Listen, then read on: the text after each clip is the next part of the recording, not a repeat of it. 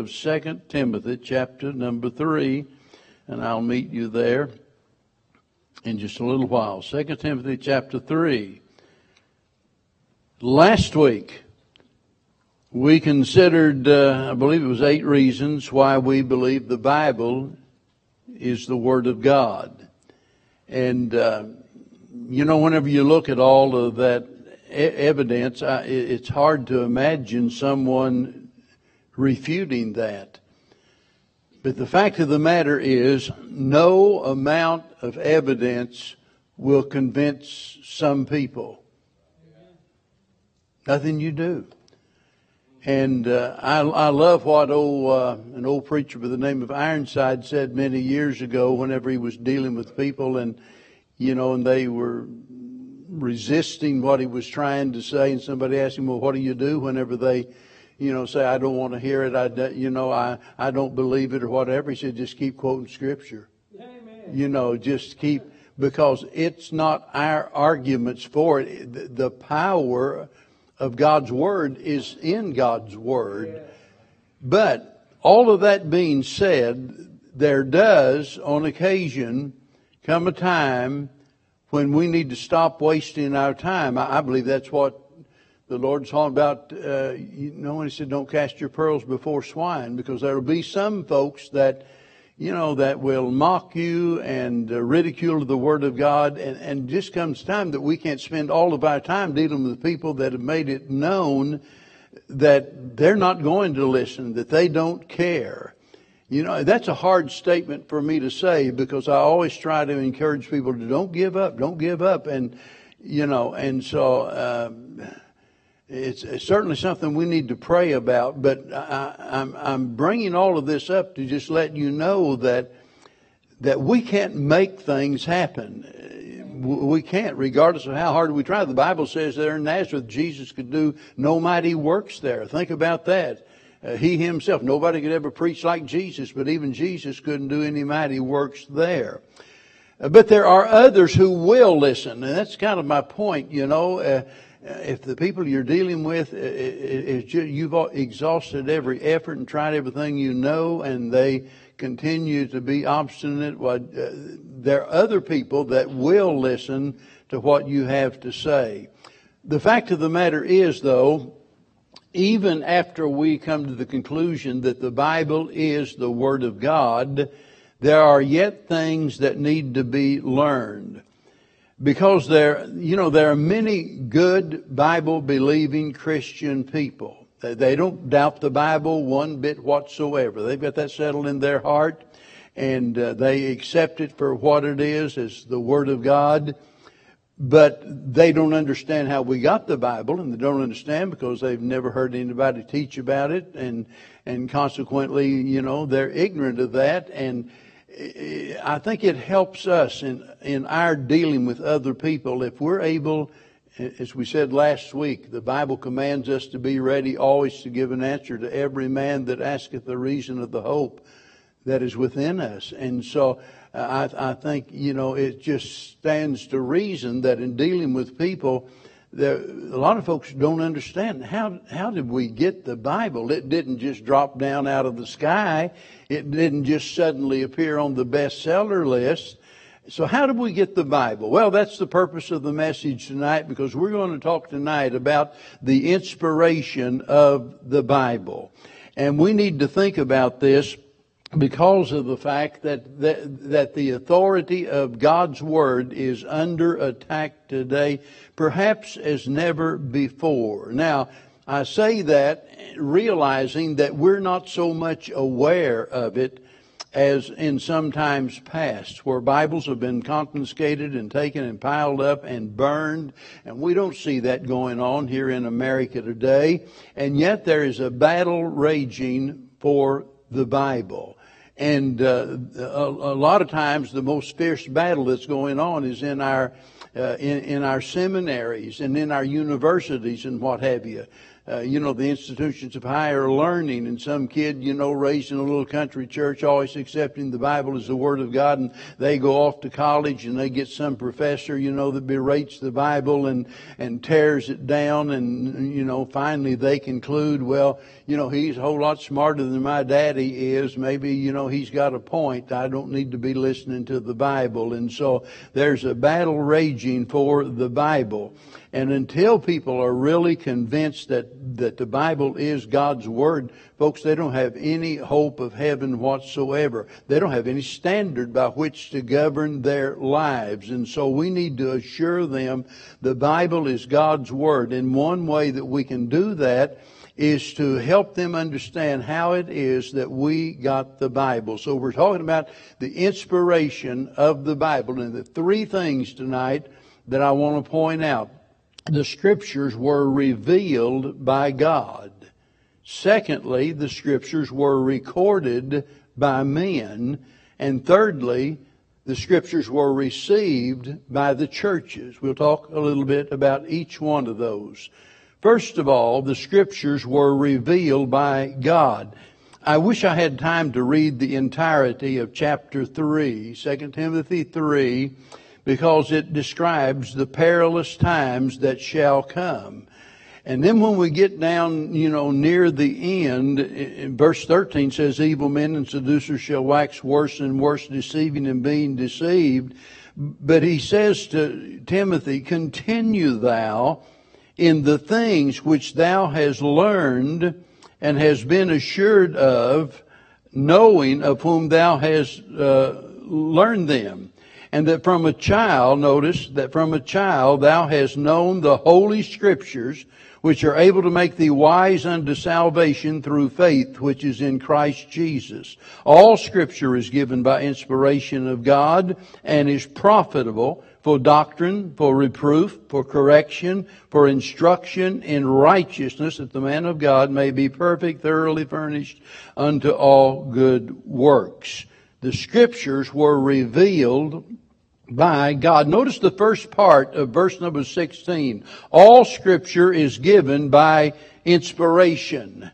Now this phrase is made up of three Greek words. And so to understand it, to really get a handle on it, we need to consider each one of those. And we're not, this isn't a lesson in the Greek language or anything like that, but we just need to understand that there are three Greek words that make up this phrase. All scripture is given by inspiration. And I'm going to start with the last first, and I think you'll see why. And it has to do with what do we mean by inspiration? What do we mean by inspiration? That that particular Greek word is a word that means God breathed. It's talking about the breath of God. And we can go all the way back into the Old Testament. For example, in Genesis chapter 2 and verse number 7 says, And the Lord God formed man of the dust of the ground and breathed into his nostrils the breath of life, and man became a living soul.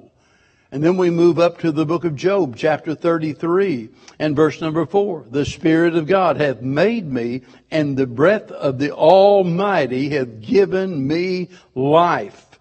The psalmist said, Psalms 33, 6, By the word of the Lord were the heavens made, and all of the hosts of them, notice, by the breath of his mouth. So, look, God, you know, God doesn't have to form something over millions of years as some have suggested. God can just speak and it comes into existence. That, that is the power of God's spoken word. And, and this is what he's saying here. He's in, in, each instance talking about the life that comes as a result of God speaking. So when we talk about the Bible being inspired, we're talking about something that is God breathed. In other words, it was by the breath of His mouth that He gave us the living Word. It came from God, not from man. It's God breathed. That's important that we remember that. It's God breathed. It's not something, you know, that a bunch of religious people got together and said, you know, we're going to start a new religion. We'll call it Christianity and Christ will be our hero and we'll follow him. But, you know, we need some guidelines to follow and so we'll put our heads together and we'll, you know, we'll come up with a, uh, with a book uh, to live by. Uh, you know, it's not the invention of man, it's what God gave by inspiration. The next word helps us to understand what was inspired. Inspiration is God breathed, but what did God inspire? Uh, notice he says here, remember he's talking about the scripture. He says all scripture is given by inspiration. That Greek word translated scripture simply means writings, and he's talking about the writings that were God breathed. Verse 15 shows us what he's talking about here. We don't have to guess about it. From a child thou hast known the holy scriptures that which are able to make thee wise unto salvation. So that's what he's talking about, right? The scriptures. That, that, that is what is inspired. Now hang on to that thought because we're going to enlarge on it here in just a little bit. It's the scriptures that are inspired. You see, the Bible is the only book on this earth that was written by God. It's the only revelation from God to man. There are no others. I remember somebody here, oh, it's been eight or ten years ago, I guess, someone that was, uh, uh, they were visiting the church and and uh, they got to talking about the fact that they had read all of the all of the major books and writings of all of the major religions and, and so forth. But you know, they were curious about it, and you know, as though to indicate that there is some good, some enlightenment to come from all of those writings. But let me tell you, everything else was written by man, not by God. So we're talking about the inspiration of the scriptures. Well, notice how much was inspired. All. Boy, that's simple. It comes from a Greek word that means what? All. Now, see, you know a little bit of Greek now. All scripture. It means every scripture, you see.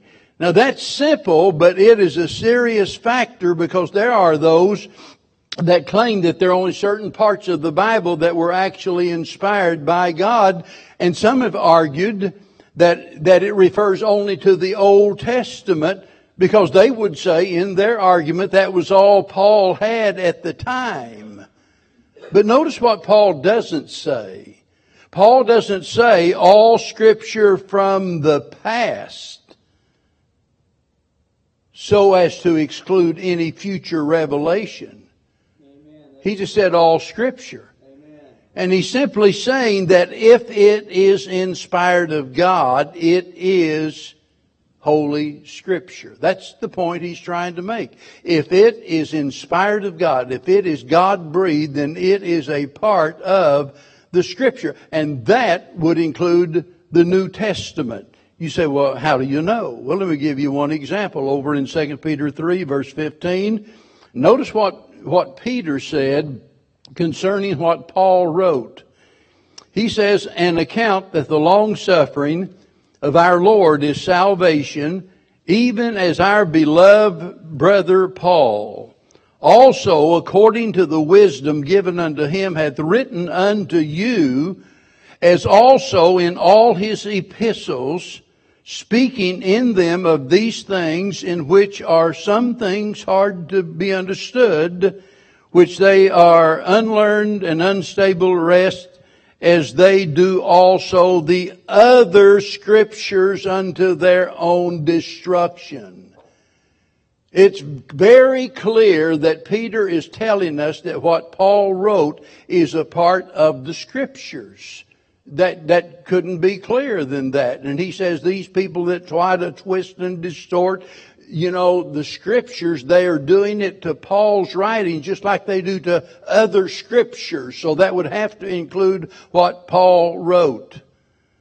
Sometimes you'll hear preachers talk about the fact that we believe in the verbal, plenary, inspiration of the Bible.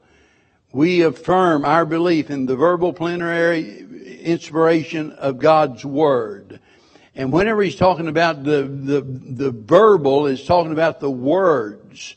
We talk about the Bible being inspired. We're not talking about the Bible as a whole. You know, yeah, God, God gave the Bible and inspired it. You know, we're talking about every word in the Bible came by God's breath. In other words, God said exactly what He wanted to say and exactly how He wanted to say it. So it's all of the scripture. Every word, verbal, every word, all of it is inspired by the Lord. So it's, it's been revealed to us by the Lord, but it was recorded for us by man. Second Peter chapter 1 verse number 20 says, knowing this first, that no prophecy of the scripture is of any private interpretation, for the prophecy came not in old time by the will of man, but holy men of God spake as they were moved by the Holy Ghost. Now, while the Bible says every word of the scripture is inspired of God, notice it never says the men were inspired. And a lot of times we hear people say, well, Paul was inspired to write this or inspired to write that. We, we do it in the same way that we talk about someone. You've heard people say, well, you know, maybe they just wrote a best-selling book and they'll say, well, yeah, God inspired me to do that or God inspired me to write a song or God inspired me to preach a certain sermon. Now we know what they mean by that, but that's not what the Bible means here in our text. It doesn't say the men were inspired, but rather it says that the holy men were moved by the Holy Ghost to do what? To write the Word of God that was inspired by the Lord. It's the Word of God that's inspired, not the men. The men are moved. And notice the negative, notice the negative side of this. We've already commented on it, for the prophecy came not in old time by the will of man. That is, it's not the product of man. I love what somebody said I read 50 years ago. The Bible is a book that man could not have written if he would, and he would not if he could. And how true that is. It's not the product of man, but notice here's the positive side, but holy men of God spake as they were moved by the Holy Ghost. That word move means to be carried along. It is a word that you, that would be used back in that day to describe a ship that is, you know, being driven by the wind. These holy men, they were moved, as it were, by the Lord to record the inspired words of God. And we see that again and again throughout the Bible. The phrase, thus saith the Lord, that or its equivalent is used about 2,000 times in the Bible. Let me give you just a few examples of that. And I know we, we could spend an hour here reading all of them, but I just want to give you an overall view uh, of, of how it speaks about those that that had received the word of God. Deuteronomy 4 2. We're talking about Moses now.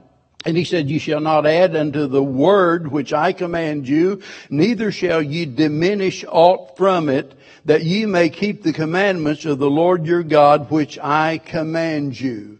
Then we hear from David in 2 Samuel 23 and verse 2. The Spirit of the Lord spoke by me, and his word was in my tongue. Solomon said in Proverbs 22, 20, he says, Have not I written to thee excellent things in counsels and knowledge that I might make thee know the certainty of the words of truth? Isaiah said, Hear the word of the Lord. In fact, he said that 20 times or more uh, in his writings. Jeremiah 1 9 says, Then the Lord put forth his hand and touched my mouth.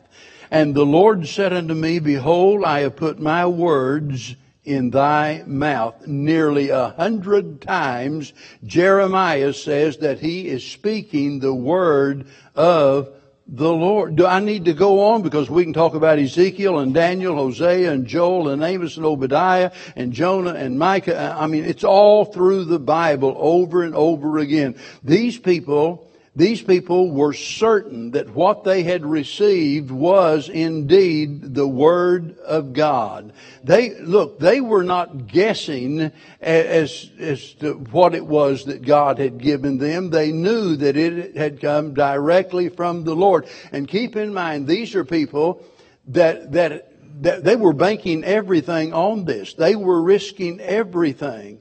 We're, ta- we're talking about people that were risking their lives to do things that seemed to be impossible and sometimes to do things that seemed to be absolutely foolish, all because God said that's what you ought to do.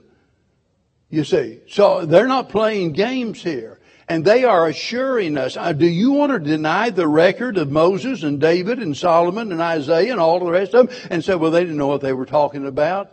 I don't know. It's like I said last week. I, you know, I tend to want to stand with those that have character such as these men did rather than those that, you know, that would deny the Word of God. They were convinced that they had received the Word of God. Now here's the thing about it. None of those men were perfect.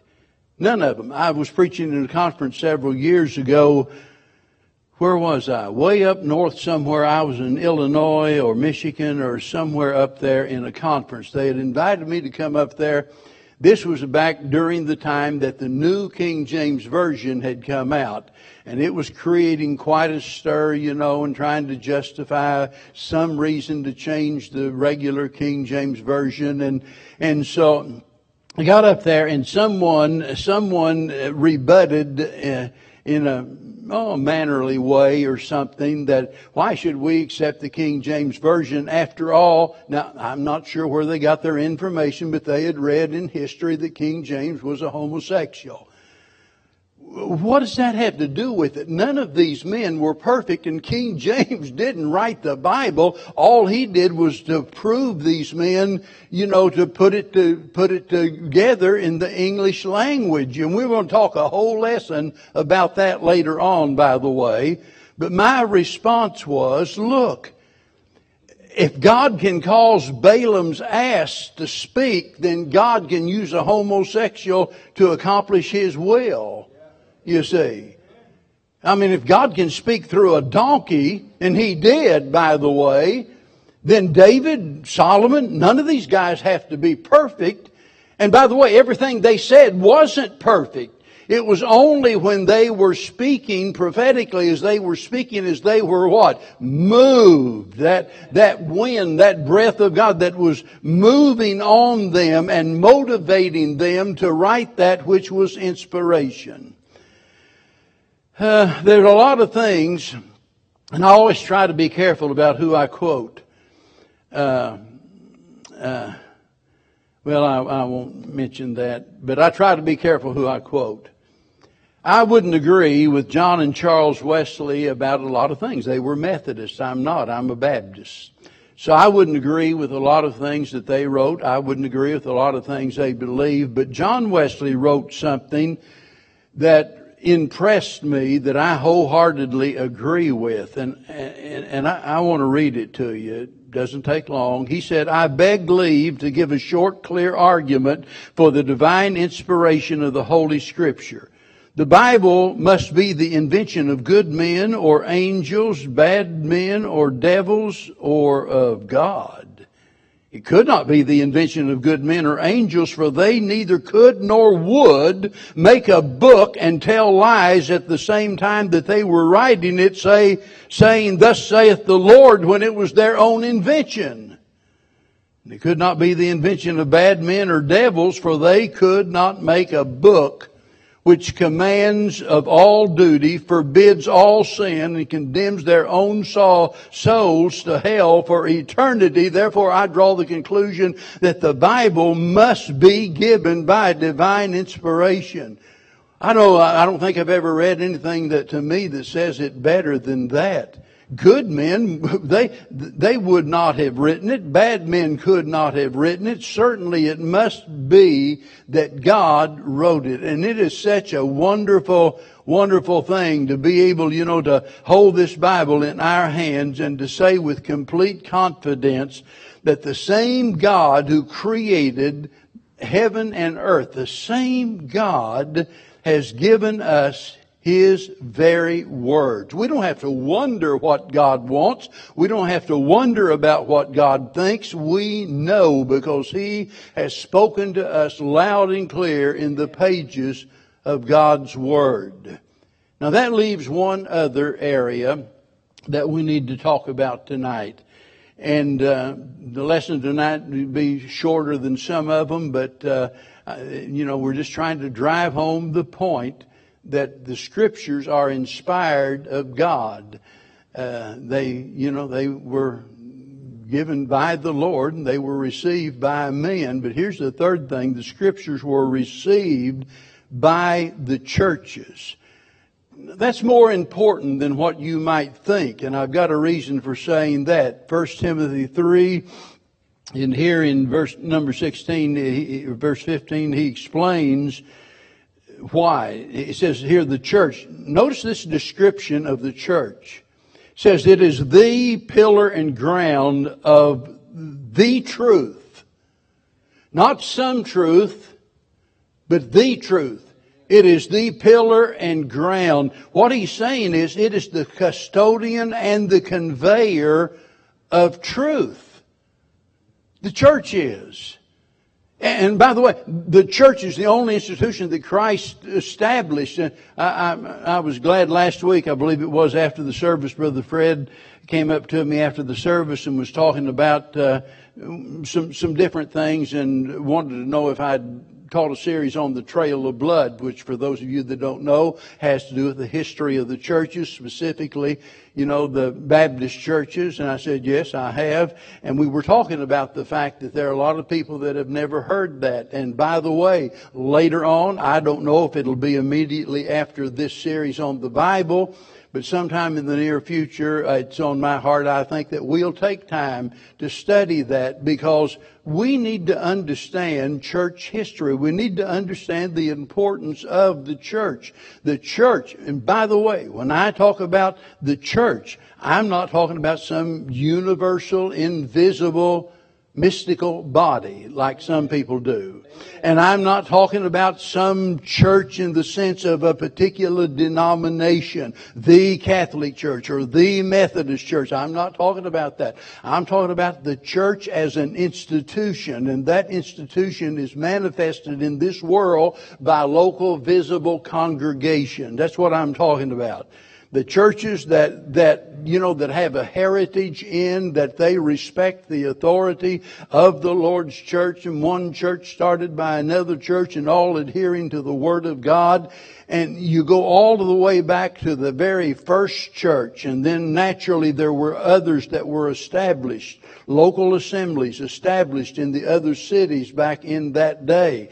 And, and, and, as you well know, when we look at the epistles, most all of them are written to what? Churches. The churches in Galatia, the churches in Philippi, the church in Ephesus, and so on and so forth.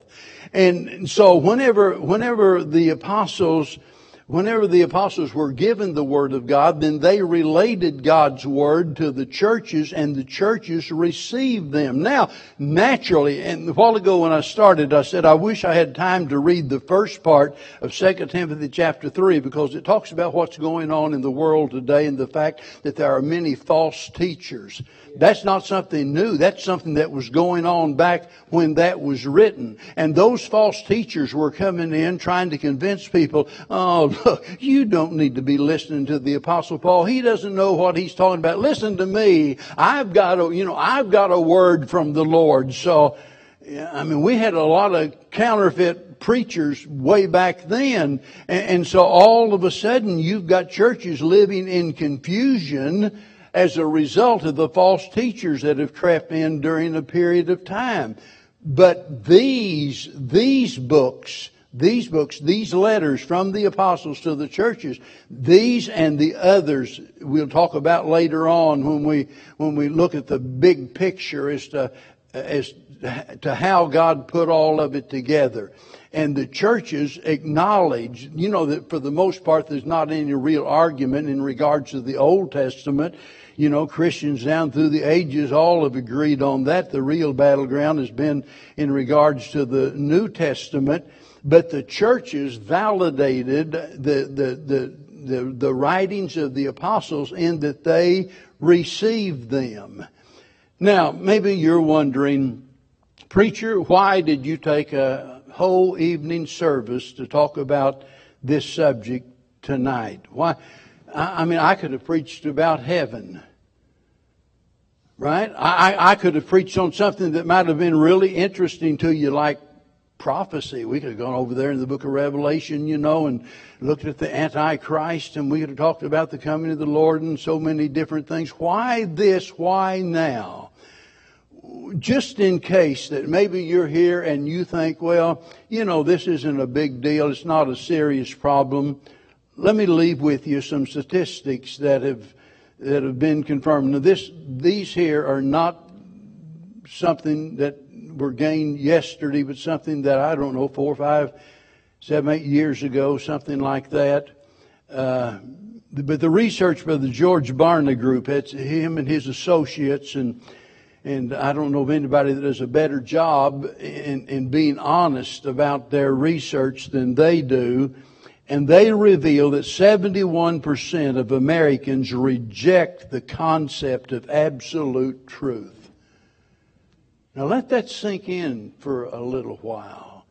They reject the concept of absolute truth. The majority of the people do not believe that there is such a thing as absolute truth. Everything's relative, you know. Well, you know, you've heard people like that. Well, it all depends on how you look at it. Everybody's got a different point of view, and we, you know, we need, we need to respect uh, each other's opinions and so forth. Be politically correct, in other words. And the only thing is, those people keep telling us to be, you know, politically correct and to be tolerant, they're the most intolerant people on the face of the earth because we come along and we say we believe the Bible is the verbal, plenary, inspired Word of God that, you know, it's absolute truth. And boy, they cry foul right off of the bat. They, now, now think about it. If we're, if we're here in a country that where 71% of the people do not believe in absolute truth, uh, what, what can you expect to happen in the future of a country like that? Well, let me tell you, it's downhill. It's what you can expect. And that's what the Bible says. Evil men and seducers shall wax worse and worse. Now here's something even more shocking. Here it is. 62% of those claiming to be born again also believe that there is no such thing as absolute truth. I don't even understand that. They claim on one hand, I've been born again, I'm a Christian, but I do not believe in absolute truth. Well, then how do you know you've been born again? How do you know whether you're right or wrong, going to heaven or hell or what, you see? But to think about 62% of professing Christians saying, nope, I don't believe there's any such thing as absolute truth. Now let's narrow it down a little bit more.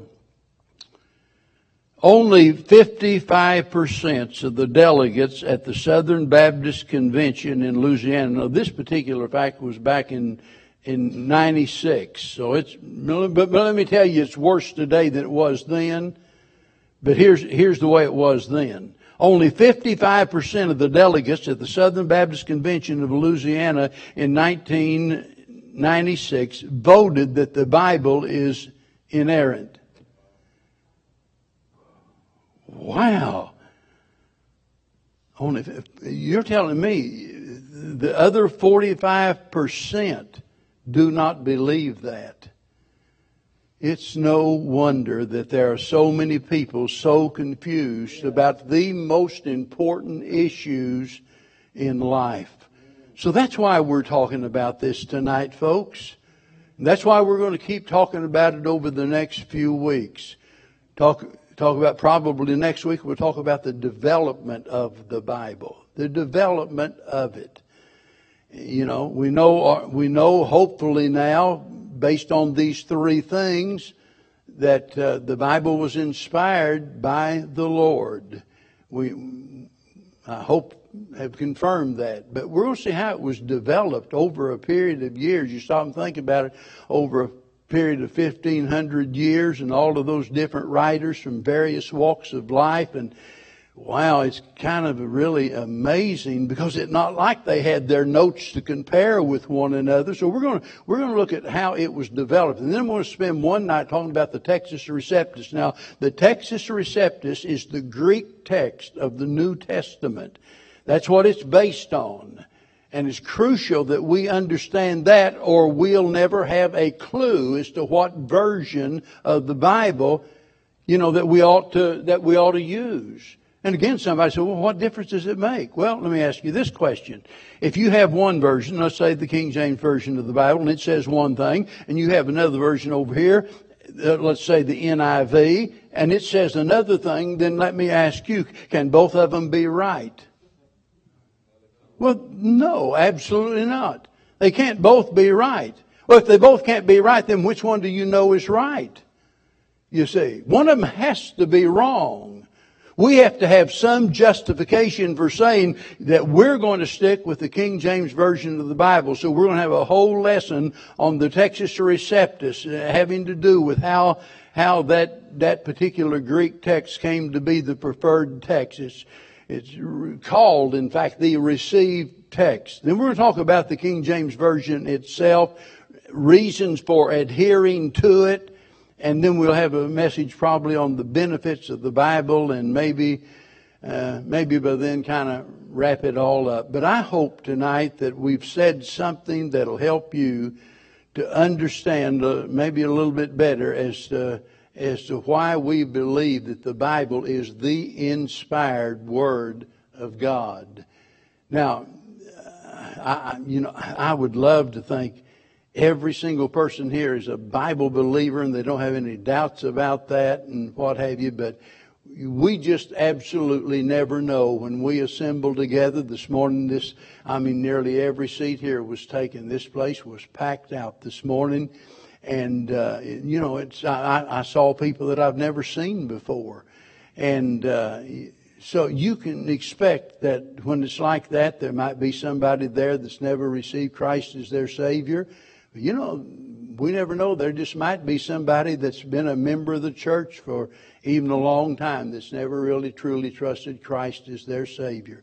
It might be that there are those that have harbored secret doubts as to whether or not the Bible really is the Word of God. And they've doubted, you know, in regards to their salvation, whether they go to heaven or hell and, and maybe so far even that that the Lord has used His Word and used the you know the Holy Spirit to convince your heart, and there's just some business you need to do with God tonight. So we're going to stand. We're going to sing a verse of invitation. We ask Brother Nolan to come and Kathy and and we're going to sing a verse of invitation if you're here and God's dealing with your heart about anything whatsoever. And it might be something that you, you don't want to speak to me or you don't want to speak to Brother Kenneth. That's okay. It might be you just want to maybe sit down where you are or come and kneel in prayer, whatever you choose and do business with God. Father in heaven, how we thank you for giving us your word that we don't have to wonder, we don't have to doubt, but rather we have your infallible word that we can depend upon for every decision that we make. And I pray tonight that we might yield ourselves without any reservation to the teaching of your word. And may we, Heavenly Father, share it with others because there are those that have, that have absolutely never heard the gospel, those that do not know the way of salvation, those that do not have a hope of heaven in their hearts. So help us to share the word of God with them. For we pray in Jesus' name. Amen.